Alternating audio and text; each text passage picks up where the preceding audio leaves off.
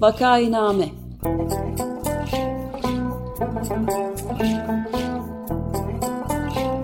Salgın günlerinde memleket manzaraları. Hazırlayan ve sunanlar Güven Güzeldere, Ömer Matra ve Özlem Tekin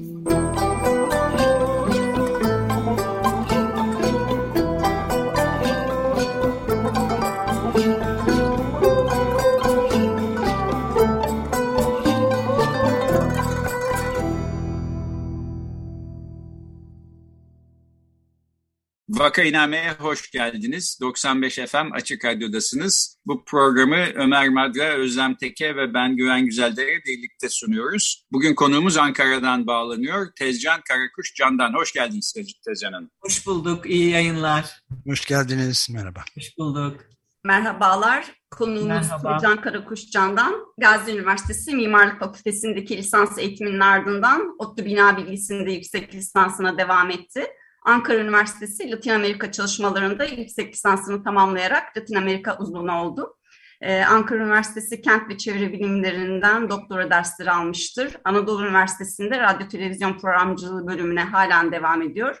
Kendisi Çankaya Belediyesi'nde teknik personel ve yönetici olarak görev yaptı. Şu anda Atılım Üniversitesi Mimarlık ve Güzel Sanatlar Fakültesi'nde mimarlık bölümünde yarı zamanlı öğretim görevlisi olarak çalışmakta öğrencilik yıllarından itibaren yer aldığı Mimarlar Odası'nda Ankara Şube Başkanlığı'nı sürdürmekte. Çok sayıda makalesinin yanı sıra Neoliberal Laboratuvar, Şili, Türkiye ile Benzerlikler, Farklılıklar, Kıyaslar adlı kitabı ile Ali Hakan ve Gökçe Bolat ile birlikte Kaçak Saray kitabını kaleme almıştır. Kendisinin Uğur Mumcu Mücadele Ödülü'nün de aralarında yer aldığı birçok ödülü bulunmakta. Hoş geldiniz. Hoş bulduk. Tezcan Hanım, iki konudan konuşalım diye düşündük. Bir tanesi sizin Ankara'daki Mimarlar Odası'nın da desteğiyle Togo kulelerine karşı başlattığınız hukuk mücadelesi. Bu mücadelenin ne olduğunu biraz sizden duymak istiyoruz. Bu mücadelenin neticesinde e, İçişleri Bakanlığı sizi memuriyet görevinden de çıkartma kararı aldı filan böyle acayip işler oldu. Bir de Ankara Garı ve Kentin Gözyaşları diye yazmış olduğunuz bir yazı var e, birkaç hafta önce. Orada da diyorsunuz ki Ankara Garı'nda belki bir anıt e, yapılması e, iyi olur. Bir Ankara Garı anıtı hepimize olan biteni hatırlamak e, konusunda da bir simge haline gelir. Bu da gerekli. Bu ikisinden de konuşalım istiyoruz. E, ben şöyle anlıyorum bu sizin yazılarınızdan ve başınıza gelenlerden. Yani nerede böyle üstü kapatılmak istenen karanlık bir şeyler varsa siz onları kurcalıyorsunuz ve e, karanlıkta kalmasını isteyen insanları rahatsız ediyorsunuz. Bu da sizin başınıza işte çeşitli belalar açılmasına belki sebep oluyor ama yani böyle takdim etmek eğer uygunsa sizin için bence bu Ankara Garı kısmından başlayalım. O belki hatta biraz daha kısa bile geçeriz. Diğer meseleyi de programın ikinci bölümünde konuşalım isterseniz. Ee, evet, Ankara Garı aslında Ankara'nın e, Cumhuriyet e, döneminde biz onu başkentin işte Cumhuriyete açılan kapısı olarak e, tarifliyoruz ve çok simge bir mekandı. Yıllar içerisinde kentsel müdahaleyle birlikte aslında önüne bir alt geçit yapıldı ve Ankara Garı'nı hissedemez hale geldik. Arkasında da bu yüksek hızlı trenin böyle devasa bir yapısı yükseldi ve Ankara Garı'nı mekansal olarak bir dekor haline getirdi. Ee, belki de hani yıkılması bile gündeme e, gelebilecekti. Çünkü Ankara'da e, özellikle e, işte Melih Gökçek döneminde ve AKP iktidarı döneminde rejimle hesaplaşmanın bir karşılığı olarak Cumhuriyet döneminde yapılan mekanlar yıkılmaya başlamıştı tek tek. Muhtemelen yani Ankara Garı da bunların arasında olacak gibiydi. E, tabii o dönemde biliyorsunuz 10 Ekim'de e, Ankara'da işte e, barış e, mitinginde e, işte bir katliam yaşandı ve 103 kişi yaşamını kaybetti. Tam Ankara Garı önünde e, gerçekleşti.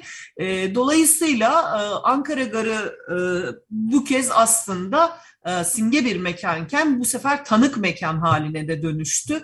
E, Cumhuriyet tarihinin en büyük e, katliamına tanık etmiş oldu. Dolayısıyla hem onun varlığı hem aslında 10 Ekim'de kaybettiğimiz insanlar nezdinde bir hafıza mekanı haline geldiği için buranın bir anıtlaşması gerekiyor. Aslında anıttı Ankara Garı ama bu 10 Ekim'le birlikte yeniden bir o anıta onu güçlendirecek, onun hafızasını ve mekansallığını güçlendirecek başka bir olay yaşanmıştı ve bunun için bir anıt yapılması gündeme geldi. Türk Mühendis Mimar Odaları Birliği bu süreçte bir yarışma açtı aslında.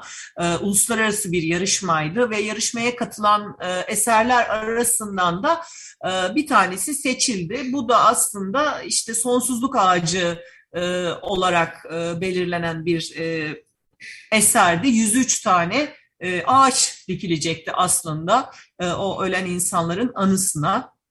Bunun kollogyumu yapıldığında, yarışma sürecinde kollogyumu yapıldığında Büyükşehir Belediyesi'nin genel sekreter e, vekili de o zaman katılmıştı ve biz bu yarışmayı e, çok önemsiyoruz.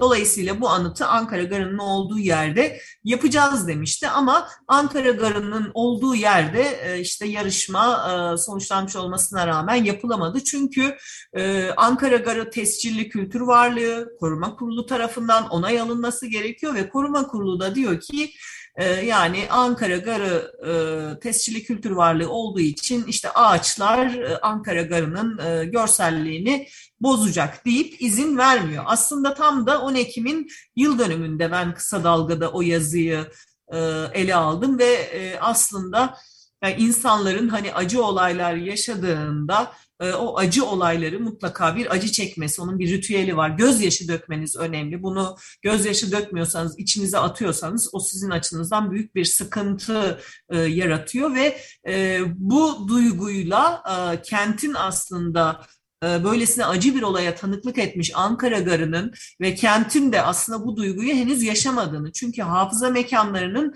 e, işte unutmamak üzerine, acıların işte gördüğünüzde tazelendiğinde ve bir daha yaşanmaması üzerine çok önemli bir e, etkisi var. Dolayısıyla bu anıtlar kentin gözyaşlarıdır dedim kentin gözyaşları dökülmezse yani bu anıt bu acı hatırlama süreci yaşanmazsa o işte e, nasıl ki boğazınıza e, tıkanan yumruk gibi e, olur. Bu nedenle de e, yani evet Ankara Garı bir tescilli kültür varlığı ama önünde çok büyük bir katliama tanıklık etmiş durumda ve bu kentin hafızası açısından çok önemli. O zaman koruma kurulunda bunun değerlendirmesi gerekiyor. Çünkü hafıza mekanlarının yeni tanıklıklarla onun e, mekansallığı güçlenir ve onun izlerinin bulunması gerekiyor. E, bugün Ankara Garı'nın olduğu yerde bizim e, TUMOP olarak açtığımız yarışma uygulanmadığı için e, ailelerin yaptığı çok derme çatma 103 insanın e, resminin olduğu böyle orta refüjde duran e, bir e, geçici anıt e, e, bulunmakta ve her ayın onun da mutlaka ailelerden üç kişi de olsa, beş kişi de olsa oraya gidiyorlar ve onu unutmadıklarını ifade ediyorlar. Dolayısıyla bu sürekliliği işte uzun süredir yaşatıyorlar.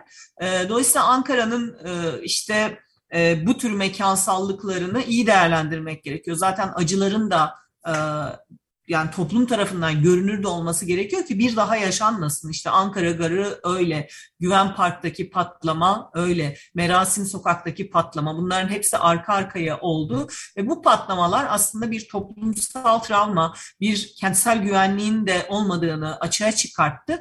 Ee, dolayısıyla bu noktalarda e, çok fazla insan e, can verdi. E, şimdi o insanlar yokmuş gibi, bu olaylar yaşanmamış gibi orada ne bileyim e, otobüs durağında otobüs beklemek, ağacın altında durmak, oradan geçerken bunu hissetmemek de aslında bir e, duygu e, e, duygu yitimine neden oluyor. Onun için de bu kentin mekanlarında iz bıraktığınızda e, o hatırlama anı yani o kentteki e, hafızayı ve sizin duygudaşlığınızı, kentsel duygudaşlığınızı e, ifade ediyor. O açıdan anıtların yapılması oldukça önemli diye düşünüyorum. Aynı şey yine Gezi direnişi e, sürecinde Kızılay'da Ethem Sarısülüğün vurulduğu yer, Ethem Sarısülüğün vurulduğu yerde şimdi insanlar orada hiçbir şey yaşamamış gibi, hiçbir şey olmamış gibi geçip gidiyorlar. Oysa bu gerçekten tarihsel olarak da baktığımızda e, mekan e, ölçeği üzerinde, orada yaşananlar üzerinde önemli bir hafıza mekanı haline geliyor. Bunların hatırlatılması için anıtlaşması gerekiyor, iz bırakılması gerekiyor. Bu açıdan önemsediğim için aslında 10 Ekim'in yıl dönümünde Kentin Gözyaşları yazısını yazdım. Çünkü o gözyaşları dökülmezse, o anıtlar yapılmazsa o acı hiç bitmeyecek. Ben de bir şey sorabilir miyim? Küçük e, yani koruma kurulunun e, ağaçların e, oraya 103 ağaç dikilmesinin şeyi çevreyi bozacağı şeklindeki açıklamasını ilk defa duyuyorum. Anlamadım ve kavrayamadım. Yani yeryüzünün herhalde en önemli sorunlarından bir tanesi ağaçların yok olması, orman ormansızlaşma ve işte iklim vesaire yani çok büyük bir yıkımdan bahsederken ağaçların bir şeyi bozacağını düşünmek e, ilginç geldi. Bu Şöyle bir şey, e, ben hani koruma kültürüne dair biraz bilgi vereyim. E, şimdi bunlar tescilli kültür varlıkları, e, yani birinci derece tescilli kültür varlığı, korunması gereken değerler bunlar. Özellikle Ankara Garı gibi te, e, şey kayıt altına alınmış e, kültür varlıkları. E, bu kültür varlıklarının yanına, yöresine, e, o kültür varlığının özgünlüğünü bozacak, e, işte cephe görünümünü etkileyecek herhangi bir şey yapılması gerektiğinde mutlaka koruma kurulundan izin alınması evet. gerekiyor. Şimdi koruma kurulu tabii ki bunu e, yani normal klasik koruma kültüründe değerlendiriyor. E, ve diyor ki buraya bir ağaç dikerseniz çünkü boylu ağaçlar bunlar 103 tane muhtemelen diyor Ankara Garı görünmeyecek diyor. Şimdi buradaki aslında çok ince detay şu biz de mesela defalarca kez bazen koruma kuruluna diyoruz ki işte güven anıtının önüne e, bir tane Kızılay Kan Merkezi otobüsü koymuşsunuz. Güven anıtı algılanmıyor, görünmüyor. Orası bir kültür varlığı. Kültür varlığını ortadan kaldırıyorsunuz deyip mesela koruma kuruluna başvurduğumuz zamanlar oluyor. Ama buradaki e, süreç aslında o yazıyı yazmaya iten neden de oydu. Koruma kültürü açısından siz böyle düşünüyorsunuz. E, koruma kurulu. Ama bu anıtsal yapıya yeni bir anıtsallık eklendi. Bunun da ifade edilmesi gerekiyor. Dolayısıyla lütfen koruma kültürünü bir de bu açıdan değerlendirin demekti aslında. Yoksa hani e, onlar nasıl değerlendiriyor bilmiyorum ama ben koruma kültürü açısından e, değerlendiriyorum. Birçok kez de bunu yaptık. Mesela burada Yüksel Caddesi'nde polis karakolu var mesela. Olduğu gibi Yüksel Caddesi'ni Çevik Kuvvet'in e, derme çatma bir polis karakolunu yaptılar ve neyin önüne yaptılar? Tam Mimar Kemal e, İlkokulu'nun önüne yaptılar. Mimar Kemalettin'in eseri tescilli kültür varlığı. Biz onu şikayet ediyoruz mesela. Diyoruz ki tescilli kültür varlığının bütün özgünlüğünü bozdunuz siz diyoruz.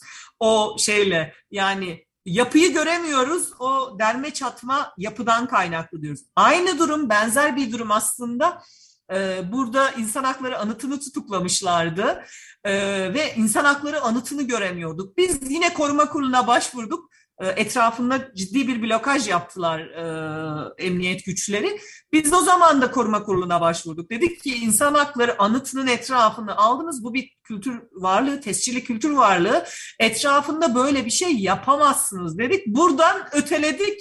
E, işte Mimar Kemalet Mimar Kemal İlkokulu'na kadar. Şimdi oradan ötelemeye çalışıyoruz. Biz de zaman zaman bunu kullanıyoruz ama Ankara Garı ve 10 Ekim özelinde başka bir durum var. Yani farklı bir boyut var yani. Farklı bir boyut var. Yeni bunu, bir boyut var. Bunu aslında Kültür Bakanlığı'na bunu anlatmaya çalışıyoruz. Yani burada anıt olan bir yapıya daha da yüksek anıtsallaşacak bir değer katıldı, bir hafıza. Cumhuriyet tarihinin en büyük katliamı yaşandı. Hatta öbür taraftan şuna da bakabiliriz. Mesela belki de yıkılacaktı. Ben hep onu söylüyorum yani. Zaten yıkılıyordu. Gar yıkılacaktı ama 10 Ekim katliamı çok büyük acılar yaşattı hepimize ama belki 10 Ekim katliamından kaynaklı bile o garı yıkamıyorlar. Böyle şeyler de düşünülebilir. O açıdan bu iki anıtsallığın değerlendirilmesi gerektiğini Kültür Bakanlığı'na aslında bir taraftan e, hitabendi o. Yani onun e, şeyi yazının biraz da e, hedefi Kültür Bakanlığı biraz yani statikocu düşünmeyin demek idi. Evet yani e, Kültür Bakanlığı bu durumu anlamamazlıktan gelse bile bu hikayenin sonuna henüz gelmedik diye evet, anlıyorum. Evet, evet. Mücadele de sürecek. Ne, ne şekilde e, bağlanacağını e, henüz bilmiyoruz, e, göreceğiz. Peki şimdi buradan e, diğer konuya geçelim istiyorum. Ee, Ankara'da Togo Kuleleri diye bilinen bir kuleler var. Ee, yasal durumu, e, inşaatın yasal durumu tartışmalı. E, Mimarlar Mühendisler Odası ve siz buna karşı bir hukuk mücadelesi başlattınız. E, Sinan Aygün isimli eskiden CHP milletvekilliği de yapmış olan kişi sizi şikayet etti. İşte İçişleri Bakanlığı sizi memuriyetten aldı falan. Biraz bunu anlatır mısınız? Yani bu Togo Kuleleri kim, nedir? Sinan Aygün kimdir? E, siz niye bu e, konuyla e, uğraşmak ihtiyacı hissettiniz? E, hepimiz de öğrensek. Ee, şimdi şunu söylemek isterim. Yani Mimarlar Odası Ankara Şubesi aslında kentsel ölçekte sağlıklı kentleşme e, mücadelesinin e, en önde gelen meslek örgütlerinden bir tanesi başkentte. E, ve dolayısıyla da e, anayasanın bize verdiği yetkiyle biz kentlerin sağlıklı gelişmesi ve planlamanın şehircilik ve kentleşme esaslarına göre e, inşa edilmesi için e, süreçleri yakın takip ediyoruz. Belediye meclis kararlarını takip ediyoruz. Koruma kurulları kararlarını takip ediyoruz. Şimdi Togo İkiz Kuleleri de Eskişehir yolu aksı üzerinde e, olan e, bir yer. E, burada aslında normalde e, bütün planlama süreçlerine göre 20 bin metrekare inşaat yapılması gerekiyordu. Burada bir plan değişikliğine gidildi. Bu plan değişikliğiyle birlikte hem emsal artırıldı yani inşaat alanı artırıldı hem de e, plan notları dediğimiz böyle planın e, içerisinde bu e, emsal yani o metrekare artışı kullanılırken neler dahil edilecek, neler dahil edilmeyecek diye plan notları vardır. Togo ikiz kulelerinin planında emsal verdikten sonra plan notlarıyla tekrar emsal verdiler. Aslında bu çifte emsal olmuş oldu. Mesela şöyle yazıyordu. İşte 00 ee, kodu altındaki yapılacak, inşa edilecek, e, işte otoparkta iskan edilebilir alanlar emsal dışıdır diyordu. Yani o 20 bin metrekarenin dışında demek istiyor. Bunlar da yapılabilir. Ya da işte çıkma yapacaksanız e, balkon çıkması, bina çıkması gibi bir şey yapacaksanız o çıkmalar da o 20 bin metrekarenin dışındadır. Ekstra bunlar. Koridorlar 20 bin metrekarenin dışındadır. Kültür sanat e, tesisi yaparsan 20 bin metrekarenin dışındadır. Sosyal tesis yaparsan 20 bin. Ya böyle de o kadar çok e, plan notu var ki bu 20 bin metrekare yapılacak inşaata üstü örtülük 100 bin metrekare daha inşaat verilmesi anlamına geliyordu. Yani 20 bin metrekare inşaat hakkınız varken plan notlarıyla örtük emsal diyoruz, gizli emsal diyoruz. 120 bin metrekare inşaat veriliyor. Dolayısıyla planlamanın altyapısı orada 120 bin metrekareyi kaldıracak bir altyapısı yok. Eskişehir yolu aksı üzerinde planlama süreçlerine baktığımızda. Dolayısıyla oraya girecek işte ulaşım altyapısı, kanalizasyon altyapısı, elektrik altyapısı bunlar bunu kaldıramayacak durumdaydı ve biz Mimarlar Odası Ankara Şubesi olarak buna dava açtık. Plana dava açtık. Biz ne Sinan Aygün'ü tanırız, ne oranın sahiplerini tanırız. Yani biz zaten buna da bakmayız dava açarken. Meclis kararına bakarız biz. Meclis kararı kente yönelik e, sağlıklı gelişmesinde e, yanlış bir etki, bir yoğunluk artırıyorsa ve kenti yanlış geliştiriyorsa biz davalarımızı ona göre uzman ekibimiz var. Onlar değerlendirir ve açarız. Dolayısıyla biz de Togo ikiz kulelerine dava açtık. Planları yanlıştır. Böylesine kapalı, gizli, emsal verilemez diye. Bu dava önce iptal edildi. Sonra tekrar plan değişikliği yapıldı 2016 yılında ve 15 Temmuz günü yapıldı bakın bu plan değişikliği. Ve inanılmaz bir yoğunluk verildi tekrar. İkinci kez biz dava açtık ve bu davada da aslında e, işte 2018 e, yılında iptal kararı geldi. E, o zaman Mustafa Tuna belediye başkanıydı. Melik Gökçek işte el çektirilmişti biliyorsunuz metal yorgunluğu teşhisiyle ki o teşhiste Mimarlar Odası'nın çok büyük katkısı vardır. Onun altını çizmek gerekiyor. Dolayısıyla biz Mustafa Tuna'ya dedik ki burayı mühürleyin. Plan iptal geldi. Artık bu yapı. Bir taraftan da inşaat devam ediyor tabii dava sürerken de. E, dolayısıyla e, Mustafa Tuna burayı mühürlemedi Mühürlemediği için biz bu kez de mühürlememe kararına dava açtık. Neden mühürlemiyorsunuz dedik. Mühürlemeniz gerekiyor çünkü anayasaya göre yargı kararlarını uygulamak zorundasınız. Hele hele bir yerel yönetimseniz bunu yapacaksınız. Dolayısıyla buna da dava açtık. Bu davada 2019 e, yılının Eylül ayı civarındaydı. E, mühürlenmemesi de e, bir suç denildi ve mühürlenmesi gerekir dedi. Yargı karar verdi. Çünkü plan kararları iptal edilmiş. Dolayısıyla bu kadar bir yoğunluklu 20 bin metrekare yere 120 bin metrekare inşaat yapılması mümkün değil dedi. Ve Büyükşehir Belediyesi bu gelen kararı uyguladı ve Aralık ayında 2019 Aralık ayında bunu e, mühürledi. E, bu süreç içerisinde hatırlarsanız işte e, Sinan Aygün, Büyükşehir Belediyesi yok 25 milyon rüşvet istediler. O yüzden böyle oldu. Ben vermediğim için mühürlediler falan diye televizyon televizyon dolaştı biliyorsunuz. O süreç içerisinde de tabii en önemli aktörlerden birisi de bizdik Mimarlar Odası Ankara Şubesi. Sonuçta ben de şubeyi temsil eden şube başkanıyım. Her yerde bir açıklama olacaksa temsil görevim olduğu için ben yapıyorum. Televizyon programlarına çıkıyorum. Bunu anlatıyorum. Dolayısıyla Sinan Aygün beni hedef haline getirdi. Hedef olarak belirledi. Çünkü Danıştay da sonunda bu planların iptalini onayladı ve artık Togo ikiz kuleleri işte örtük emzalle haksız bir kazanca neden olan 100 bin metrekare fazla yapılmış oldu ve bunun kaçak olduğu ve yıkılması gerekliliği ortaya çıktı bizim açtığımız davalar nezdinde. 2020 yılının Şubat ayında bu netleşti. Ee, bunun üzerine e, yani e, Sinan Aygün e, bir e, husumet haline dönüştürdü bunu. Mimarlar Odası Ankara Şubesi hakkında suç duyurusunda bulundu, benim hakkımda suç duyurusunda bulundu. Yani sonuçta çok kıymetli 100 bin metrekaresinin kaçak olduğu bizim açtığımız dava sonucunda ortaya çıkmış oldu. Bu da zaten o bölgedeki rantın görünen yüzüydü. Yani buzdağının görünen yüzü dedik. O bölgede o kadar çok var ki bizim açtığımız davalar. Ama bu derece insanın gözünün içine baka baka yapılan bu rant organizasyonunu biz deşifre etmiş olduk ve sadece Ankara'ya değil tüm Türkiye'ye deşifre etmiş olduk. Bunun üzerine benimle ilgili bir şikayette bulundu. Bu işe gidip gelmiyor. Çünkü ben aynı zamanda Çankaya Belediyesi'nde çalışıyordum. 30 Eylül itibariyle ilişim kesilmiş oldu. Aynı zamanda belediye başkanının izniyle e, bir özel üniversitede e, mimarlık fakültesinde ders veriyorum. Yarı zamanlı öğretim görevlisiyim. Aynı zamanda anayasal bir kuruluşun e, şube başkanıyım ve üçünde de kamu görevi yapıyorum ve bu kamu görevi yapma halim iş yerimde de e, çok özgün bulundu. Ender e, durumlardan bir tanesi. Dolayısıyla hani benim iş yerine geliş gidişimi e, bir e, imza altına alıp imza attı geldi gitti gibi yapmayalım. Biz bunu e, işte e, iş verelim sana yaptığın işler. Çünkü bunu takip etmek de zor onlar açısından da. Dolayısıyla zaten kamu görevi anayasal bir kuruluş ve bunu da sınırlandıran bir durum yok. Üç kanuna tabi çalışıyorum. 657 sayılı Devlet Memurları Kanunu'na göre çalışıyorum.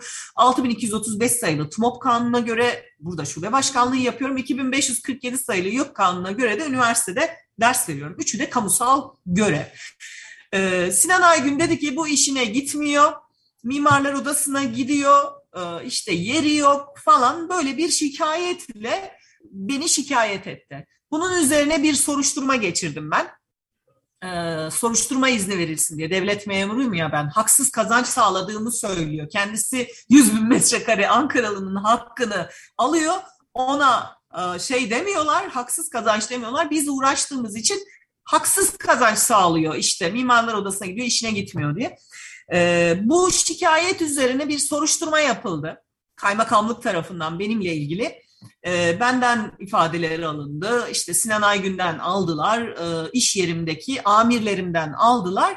Ve e, soruşturma izni verilmemesine diye bir karar çıktı. Yani çünkü iş yerim diyor ki bizim bilgimiz dahilinde biz biliyoruz onun anayasal bir kuruluşun başkanı olduğunu dolayısıyla oraya gidip gelmeleri izne tabi değildir. Bizim de verdiğimiz işleri yapıyor aksatılacak bir durum yok bizim açımızdan diyor. Dolayısıyla e, soruşturma izni verilmedi. Bunun üzerine Sinan Aygün tekrar itiraz etti soruşturma izninin verilmemesine.